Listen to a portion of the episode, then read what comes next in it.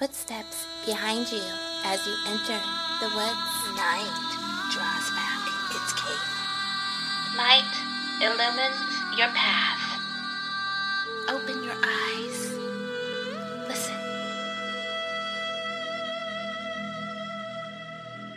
Welcome to Dark Softly Tales. Dark stories for dark hearts. I'm Mav Sky.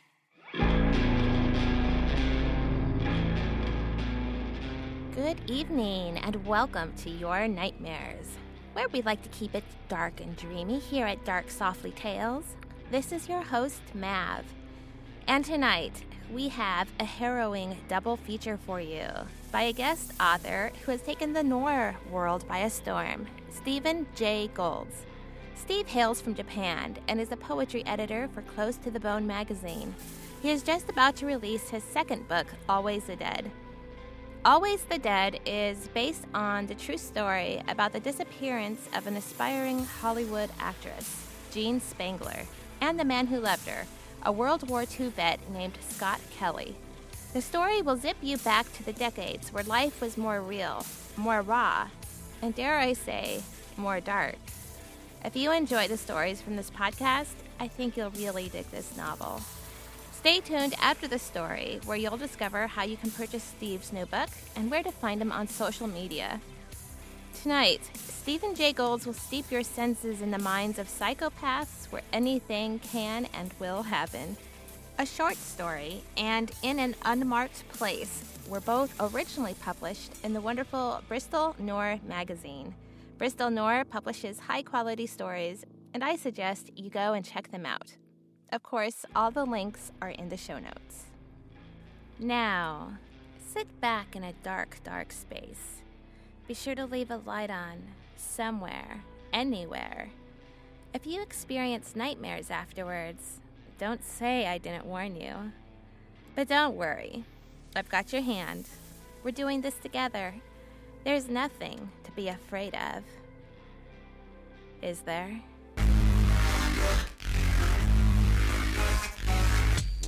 Take my hand and hang on tight as we journey into the dark softly.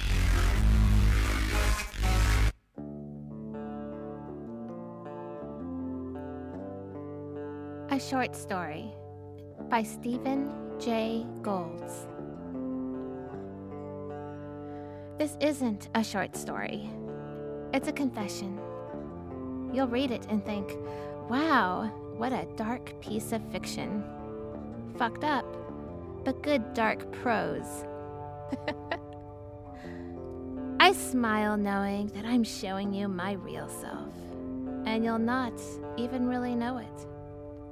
Some of you will read this and then continue your day as usual.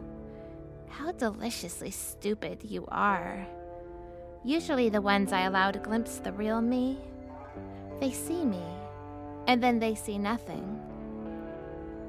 So here I am. Enjoy the short story.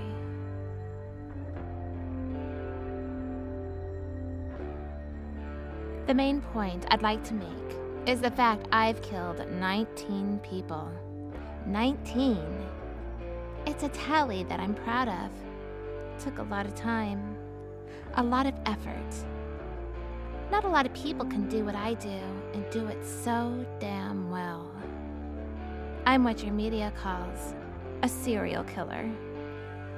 You believe that we are a rarity, a freak of nature that appears once every blue moon and then gets caught by some ingenious police detective. The stuff of horror movies or poorly scripted television drama. That's complete bullshit. The thing is, we are everywhere.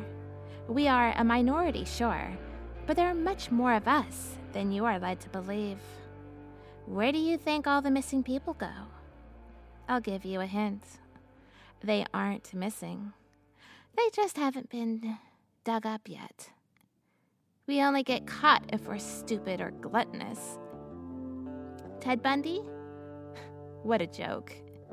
Do you think the police or the media would come out and say the honest truth?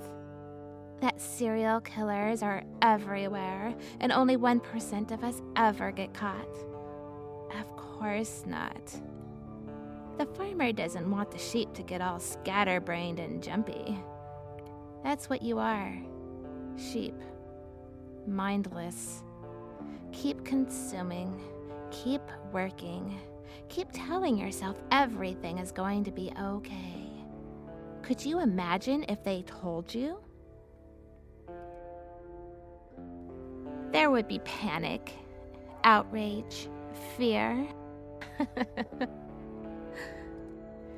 you see, we hide, and they let us hide. Like mother and father. They knew what I was when I was five years old, pouring a can of gasoline into the fish pond, watching the idiot fish gulping at the murky surface like it was fire, or the time I cut the paws of my grandmother's pet terrier with razor blades because I enjoyed watching the little thing hobble around. I am the thing that no one wishes to speak of. As a teenager, all of that blood on my clothes, and my mother very much wanted to believe it was a street fight. Needed to believe it was a street fight. They taught me young, my parents. This was unacceptable. That was bad. This is when you're supposed to smile. This is when you're supposed to cry. You'll get in trouble for this. People will hate you and fear you if you do that. It was difficult to get the emotions correct at first. I laughed or cried at the wrong times, inappropriate times. It was complicated to gauge how much of a certain emotion I was to fake and when. My father tried to beat it out of me. He didn't know what it was he was attempting to flog out of me, but he tried. High school was the best acting studio.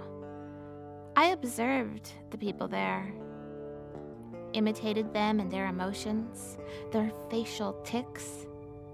They taught me to hide in plain sight. Education. Knowledge is power. Most of us have learned over a lifetime of trial and error to be careful, act the part, be smart Hunting wouldn't be any fun if the deer could easily see you. Camouflage. It's vital. Have you ever seen a snow leopard in the wild? Not many people have. Do you know why? It's not because they aren't there. It's because they don't want you to see them. Obviously. We are like that. Snow leopards. I practice my smile in the mirror every morning have a solid handshake. Look you in the eye for that special amount of time that is deemed comfortable. I wear nice clothes, but nothing too flashy or memorable. Just nice enough to make that all important good first impression. I'm an actor, and every day is a movie set. You are in my horror movie, and I am the director, the main star, and the writer. I deserve an Oscar. Truly. I enjoy what I do. It's my life. It's who I am. Survival means continuation, and continuation comes from moderation and planning. I've never killed in the same area more than once. Choose all my victims at random. Nothing ever links me to the dead. The homeless man, the woman in the parking lot, the fry cook having a cigarette break in the alleyway behind his restaurant, the lovers in the parked car. I satisfy myself quickly and then leave, collect and go. I once drove two states over just to stab a man walking his dog in the throat, and then drove home listening to the radio on low. If I could be sentimental, I wouldn't be sentimental. Don't collect trophies and don't leave a signature. That's for fools who secretly want to be stopped because they've been made to feel like they're broken, evil, guilty. They are idiots. Do you feel guilty when you eat a fish? Of course not. It's nature. I know it's nature. natural. I'm a member of a minority. The next step in human evolution. The top of the food chain. You don't feel bad about that salmon you ate last week. And I don't feel guilty about you. It helps to be transient. Most of us are. The traveling salesman has it made. We'd all love that job. I've never lived in one place longer than a year.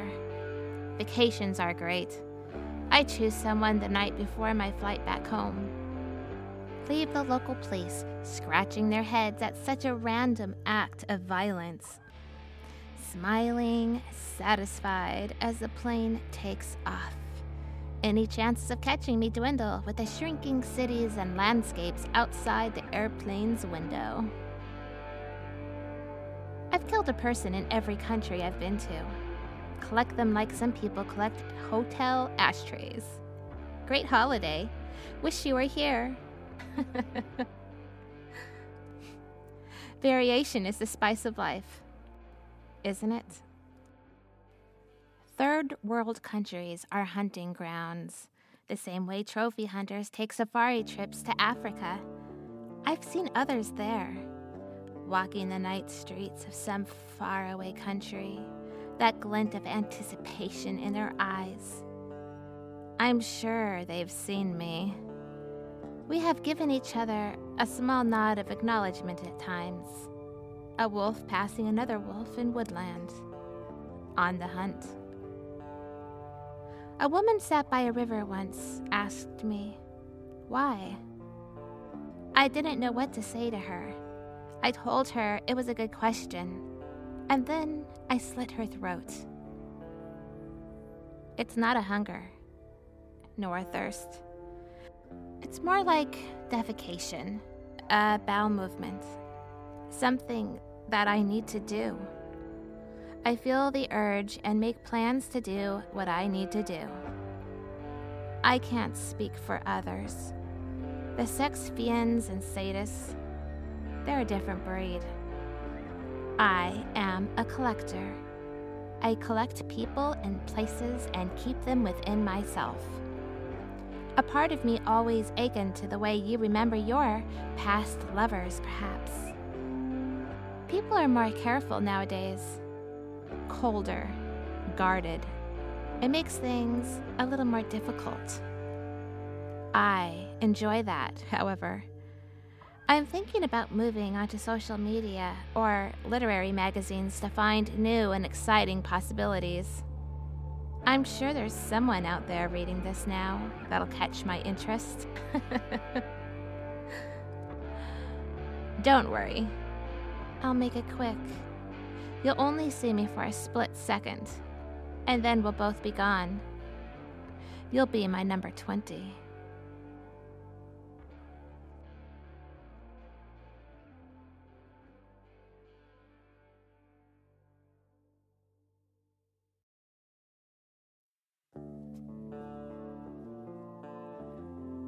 In an Unmarked Place by Stephen J. Golds. I was 16 and in high school when I first noticed Natalie. We didn't meet. I noticed her. Noticed her like you'd notice a scratch or mark on your skin, a graze that you would swear had not been there before a small wound on your flesh that you couldn't stop picking at until it ripped open and bled thick and warm. Blood, like all things, waiting below the surface to breathe. I was walking with a small group of kids to English literature class, the first lesson of that day, the only class I still went to. I can't remember what exactly we were talking about the bullshit conversation of adolescence. All those memories are hazy now. Hazy, except for Natalie. Natalie and the blood. I heard it. Her.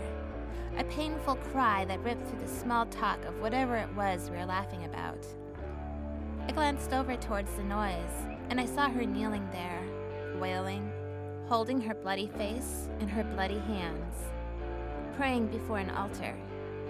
She had tripped on the cracked cement paving of the courtyard, fallen and smashed her cheek on the corner of the concrete steps that led into the English block. The world went silent. I walked over to her. I did not run. I just walked over, cautiously, like someone would approach an injured and snarling but beautiful animal a wolf in a bear trap in woodland. I held out the handkerchief my mother had stuffed into the pocket of my jeans the day she'd left home for good. Just in case, she'd said. Just in case. What the fuck that had meant, I'd never known. A handkerchief. A cheap brown and white check handkerchief. It was the only thing my mother left me with when she walked out. Walked out and walked away. But that's a different story, and a different scar altogether. I held out the handkerchief to Natalie. I remember it hung from my hand, gently moving and swaying slightly in the breeze for what seemed like an empty minute. Without even glancing at me, she snatched it away and pushed it, crumpled to her face. Maybe she was embarrassed, or maybe she was just proud. I never found out, because I never asked, even though I always wanted to. Natalie held the handkerchief to the gaping gash underneath her Irish colored eye, trying to stop the bleeding, stem the flow. We both just stood there and stared down at the droplets of red on the gray concrete. I remember thinking that the blood on the steps looked like little rivers and pools of crimson. The handkerchief, balled to the wound, was like the head of a rose. It was like something from a biblical story. We were late for class. Neither of us said anything to each other. Standing there in the shade of the empty courtyard, not looking at each other. She handed me back the blood soaked handkerchief, and I stuffed it back into my jacket pocket. To this day, that brown stained hanky has always been with me. I keep it on my body at all times, close to my chest, close to my heart like it's a crucifix or a memento mori of our beginning and our end. Neither of us went to our classes that day. Natalie went to the school nurse, and I went outside of school to have a cigarette. I sat down on an overturned garbage bin by some garages, the place where all the kids went to do the things that were forbidden for high school kids to do. I sat and watched the blue and gray smoke wash in front of my eyes like the incense my mother used to light around our apartment, and thought about Natalie. I couldn't exorcise the image of her blood and tear stained face from my mind. It was the most beautiful thing I'd ever seen. A blood soaked face of some kind of mortally injured angel. After that day, I can't recollect how we became close, but we did. Maybe I walked her home after school one day, or maybe I asked to copy her homework. I can't remember. It was long ago, too long ago now. The smaller details of it are now just smoky murmurs at the back of my mind, memories and hangovers, whispers of the good times within the shadows of the come downs. But we became close, and we became close quickly. Natalie came from a broken home, like me. Perhaps that is why we got close. We were both unwanted products of dysfunctional families. We understood each other. Her father was a drinker and an animal, and her mother left when she was 12 years old as well. When my father was home, I made sure I wasn't. I was with Natalie. Natalie was with me. That's how we began. That's how we ended. Natalie was beautiful. She didn't know it, but she was. Beautiful like something else. It was a broken and used up kind of grace. A bouquet of rain soaked flowers and silk ribbons laid to rest at the side of an empty lane where someone had died in a car wreck. The pink, fleshy scar that ripped along the side of her face only highlighted that beauty, and it was a constant reminder of how we met how we collided into each other, like my handkerchief. Natalie had her own momenti mori, and she wore the stigmata proudly like it was a tattoo of my name carved into the soft flesh of her features. She had eyes that didn't see you. They cut and sliced deep inside you like serrated blades. If you saw her walking, you would really think she was dancing, gliding, walking on water. And she was. She was. I can remember the very first time that I kissed her. I remember she tasted like a cocktail of soda, cigarettes, and cherry chewing gum. And her tongue slid over mine so delicately it felt as though something died and then was reborn. The first time I fucked her is sewn into the fabric of my consciousness. She was my first and my last.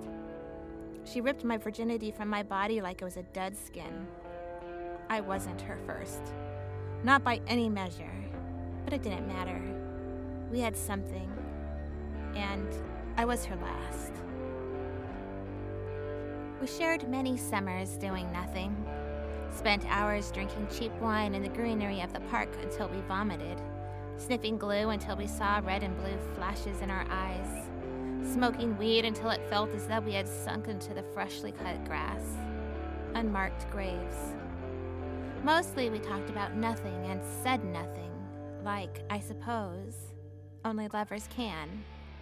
We would fuck in a field behind our high school, underneath a large oak tree, with our initials carved into the bark. Sun and blood soaked nostalgia.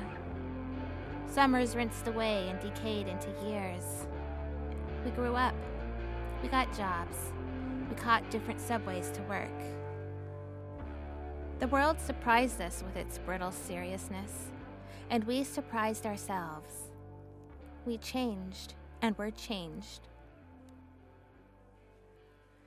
I remember the day we were drinking wine in her apartment and smoking a little weed. Both a little bit drunk, both a bit high. Natalie had her head on my shoulder, and her long blonde hair was tangling down my chest. I was tracing the edges of her scar with my fingertips. The television was on, and the volume was turned all the way down. We were listening to the sounds of the rain underneath the wheels of the cars passing by on the street below. She asked me to marry her. Through the sounds of the rain, she asked me. There was a heavy silence that crept into the room, stalking after her words like an animal with claws that suffocated the atmosphere. I didn't answer. I didn't say anything. And she never asked again. I wanted to say yes, but I didn't. I thought of my mother and said nothing. I was 22 when Natalie told me about the pregnancy. She didn't tell me until one evening when we were eating together at an Italian restaurant downtown. Celebrating a new job she'd gotten doing the photography for an online fashion magazine. She started weeping just after the main course had arrived. Thick, clear tears slid from her eyes and made gray stains on the white tablecloth. I scraped my chair next to hers and kissed the scar on her cheek, feeling the smoothness of it underneath my lips fleetingly and tasting the tears, hot and wet and tasting of her. I put my arm around her neck and held her close, breathing her into my lungs. A fucking Italian restaurant, downtown. That is where she chose to tell me. When she had to tell me, she had gotten pregnant. She wasn't sure the child was mine. It could have been someone else's, an ex co worker's. She claimed they'd gotten drunk at a company party. They had only fucked once. It was a terrible mistake, but she'd gotten pregnant, and she had the kid aborted. I am not a good enough wordsmith to write the words for the feelings that I felt then. Looking down at the soggy pasta on the plate in front of me, I suppose I don't need to. I'm sure most people have experienced the feeling that feeling of your world rotting and falling apart around you. The drop of the gallows as you realize the reality that you'd witnessed, that you lived was nothing more tangible than a commercial on a cracked television screen. An all encompassing sensation of a suicide bomber walking into the very center of your world and blowing the whole fucking thing to a bloody paste. When she told me through the ugly crocodile tears, I remember I picked up the spoon from my plate as though it was a dagger, and then placed it back down. I moved my water glass a few inches to the left, and then back to the right. I scratched at my face, bit down on my lip, and put my hands underneath the table and squeezed them into fists. And then I walked out of the restaurant into a night that was darker and colder than the night had ever been before. She never came after me. I never expected her to. I was 35 years old and back in the city of my upbringing when I saw her again.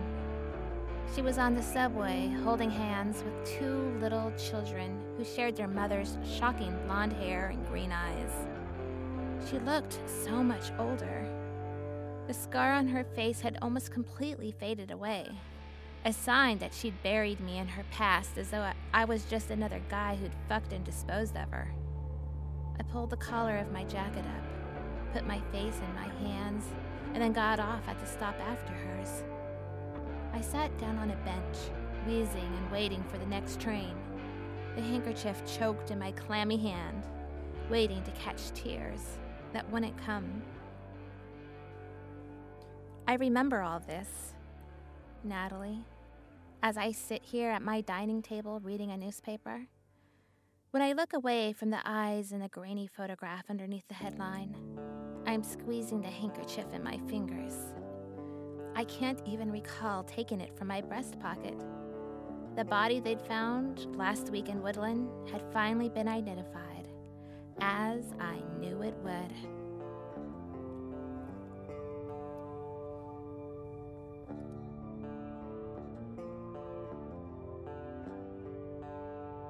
I hope you enjoyed these dark, delicious tales. Now, a little bit about Steve and where to find him. Stephen J. Golds was born in London, but has lived in Japan for most of his adult life. He enjoys spending time with his daughters, reading books, traveling, boxing, and listening to old soul LPs. His novel, Say Goodbye When I'm Gone, was released by Red Dog Press in October of 2020.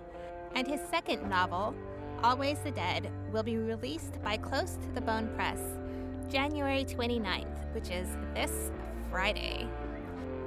You can find Steve's books by going to Amazon, typing in Stephen J. Golds, which is S T E P H E N J G O L D S, and the title Always the Dead.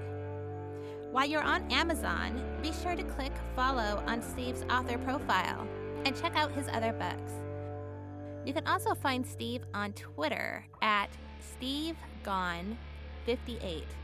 Tweet him hello using the hashtag AlwaysTheDead. And again, all the links are in the show notes. I hope you enjoyed this episode of Dark Softly Tales, and until next week, shine bright, dark hearts.